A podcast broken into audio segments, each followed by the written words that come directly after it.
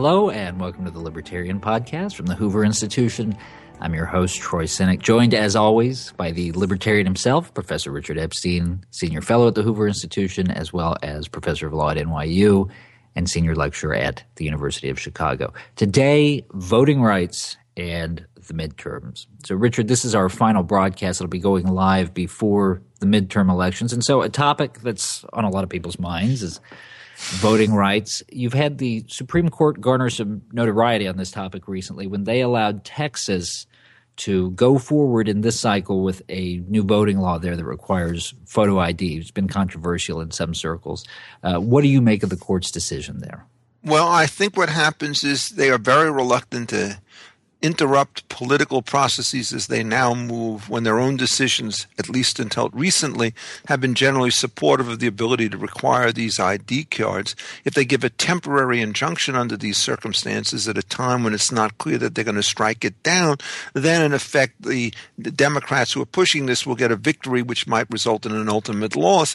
So given the shortness of time, the appropriate thing to do is to just stop this thing from happening and let things go forward unless you're really confident confident that you're going to reverse your old precedent. Um, the second thing, of course, is from the Democratic point of view, to some extent, this is a godsend. Um, the New York Times had a piece in the paper yesterday. They called it a news story, but it was essentially an exhortation.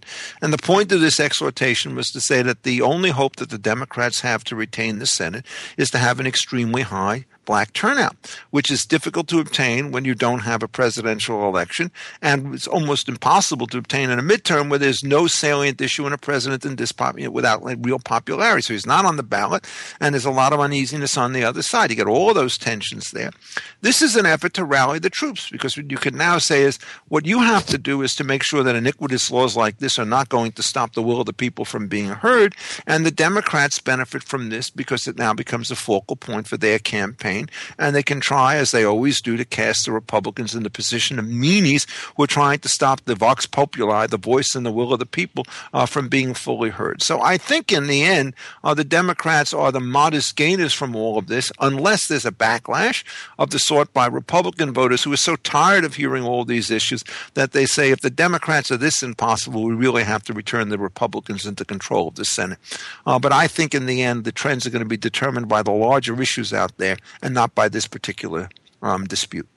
To that point, let me read to you something that President Obama recently told Jeffrey Toobin. This was in a profile for the New Yorker on the president's judicial legacy. This is his reaction to the Shelby County decision from the Supreme Court last year that struck down part of the Voting Rights Act. Quoting the president here, quote, the fact that the Supreme Court didn't seem to internalize evidence where state election officials or politicians are pretty unabashed in saying we want to keep certain folks from voting, where you have voter ID laws that clearly make it harder for certain folks to vote, despite the fact that there is no actual evidence of fraud, not just a little evidence of fraud, but no evidence, as every mathematical assessment, statistical assessment that's been done shows, it's a pretext for wanting to shape the franchise for partisan advantage. The fact that that doesn't seem to have gone into the court's reasoning, I think, makes it an ultimately flawed decision. End quote. What's your response to that? Um, I think he's very weak on the analysis. What you have to do is to ask yourself what was at stake. And what was at stake at this particular point was the question as to whether or not in certain states, but not in all states, you can have various kinds of pre-clearance hearings in which everything that you want to do with respect to an election is something um, which has to be um, approved by either a three-judge district court or some kind of panel. Uh, the one thing he talks about are the sort of the voter fraud laws, and he makes it appear as though those are all already unconstitutional. But it's an extremely odd position to say that once the Supreme Court has actually sanctioned them, as they have in some previous cases, uh, that the fact that other states now require them is evidence of an unabashed effort in order to keep people out of the polls. He doesn't give anything about the numbers, and I think that's very instructive. Uh, the numbers suggest that um, 98% of the people, roughly speaking, of who are minority or non-minority members all have the requisite kinds of IDs. So you're talking about a very tiny form of, of the population manipulation. It's also the case that if you really thought there was a systematic violation with respect to this, you could go under the ordinary rules bearing the burden of proof, which essentially is a case that you're going to, I think, lose. And the other thing that the president doesn't talk about is the size of the particular burden in question and its commonality. As I understand most of these statutes, they can be roughly summarized. You have to show the same kind of ID in order to be able to vote that you have to be able to show in order to get on an airplane. It's not as though we're going back to the old days of the grandfather clauses where we have these elaborate literacy tests of one form or another, or where we're requiring people to bring in their birth certificates and three witnesses to indicate where they are. There's no evidence that the requirements in this particular case are being enforced differentially with respect to the two races. There was very clear evidence that Justice, Chief Justice Roberts introduced when he wrote the Shelby County position, showing the differences in the level of voting between the races, so that now, in fact, the minority turnout is in many cases stronger than is the white turnout, in part because the Obama machine is so incredibly good at identifying and bringing its particular voters to the poll. And so, what I think he's really trying to do is to make it look as though nothing has changed in the world since the 50 years have gone by, because what you're trying to enforce is essentially a provision of the statute which was triggered to and tied to 1964 behaviors. It was only those states which had real differentials, which are the southern states, plus for some reason Alaska, that were caught by it. And as the case becomes weaker for its enforcement, uh, the period at which you're prepared to enforce it gets ever longer. And that's just completely backwards as far as I can see. So, what the president did not do is, in fact, to realize that there were two sides in this particular case. And indeed, in my view, Section 5 is completely inappropriate in order to deal with the evil at hand today. And if that's the particular case, then it should be struck down. Just to give you one kind of case, um, what Ruth Ginsburg said in what was, I thought, a very weak dissent is that, you know, uh, just because the patient is recovered, it doesn't mean that you stop the chemotherapy. Well, of course, you do stop the chemotherapy when the patient is recovered because it may well kill the overall process. And so what happens is you have to show something that's proportionate to the wrongs as they exist now. And there is simply nothing nothing about this system, given the distribution of control with a large amount of minority presence in key positions, which makes the system look remotely like it was in 1964. And as the question of fraud, well, it depends on how hard you actually look to see what's going on. There are all sorts of stories you hear about this, and you're not going to be able to get this, I think, simply looking by formal data. What you'd have to do if you're serious about it is to run an open panel and have people who claim that they're evidence of fraud in their own particular communities and so forth are allowed to go forward and to show those particular claims. But if you're not sure which way it goes, a simple prophylactic like this cannot be regarded, I think, as a menacing condition. So, as ever, the president's source of portrays the pretend constitutional law professor, uh, but in fact, I think he and Toobin are much more biased on this issue than they ought to be. How should we think about the balance between ballot access and, and ballot integrity? I'll, gi- I'll give you an example. One of the criticisms that comes up sometimes is early voting. And the argument on one side is look, you don't need to make this unduly burdensome for people. If we can work it out so they just drop their ballot in the mail, what's the problem? The other side of that argument is wait, if, if you cast a ballot a few weeks early, then you are in some senses voting in a different election. You're you're working from a different body of information. There may be things we don't know about the candidates. Um, the revelations about George W. Bush's DUI, for instance, came out very very late in the 2000 campaign. So, h- how do you think about those kinds of arguments? Well, I'm very unhappy about the early voting type situation. I think what you really want to do is to have a snapshot of the population on the day that this thing starts to take place, uh, to take into account, as you said, all the changes in information and sentiment that happen.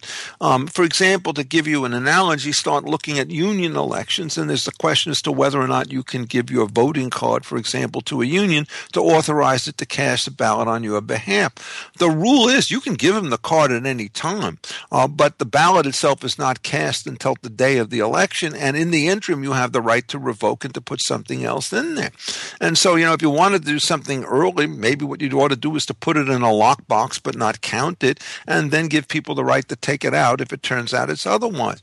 Uh, the other problem about it is, generally speaking, uh, the incidences of fraud are not going to be independent of the way in which you run the system. The basic maxim system is, the more points of entry that you have into a system that's what by time or by location or form of voting, uh, the more likely it is that somebody can start to game the system.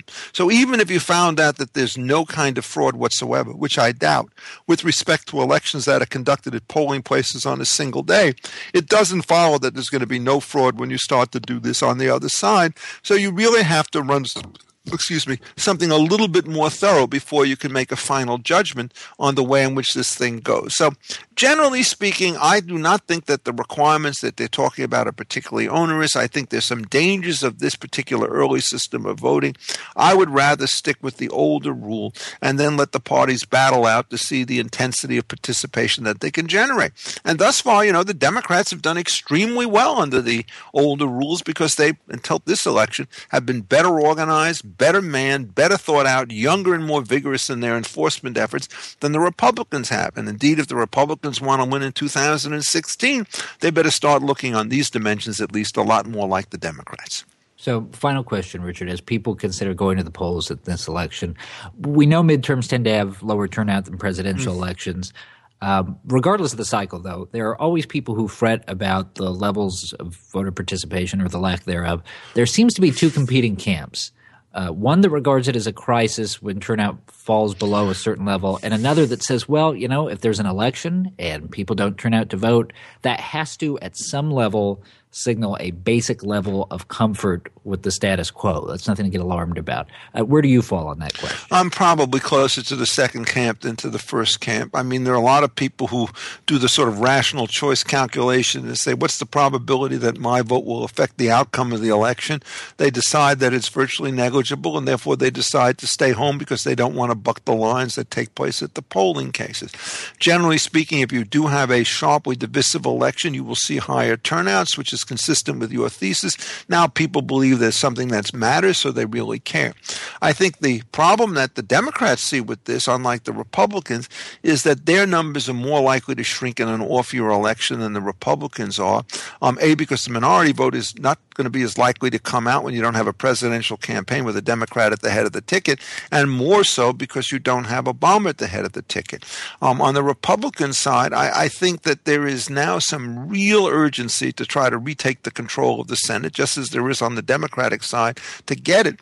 But the Republicans are much better positioned on this thing because in 2014, you're doing a rerun of the 2008 election where there are going to be many vulnerable Democrats in red states who are fighting for their their lives and knowing that bringing Obama out there is going to be basically the kiss of death with respect to all the median voters. So I think a lot of the problems that the Democrats have is they have a presidential nominee whom a presidential assist, which they really don't want to take because of the deep uh, lack of popularity.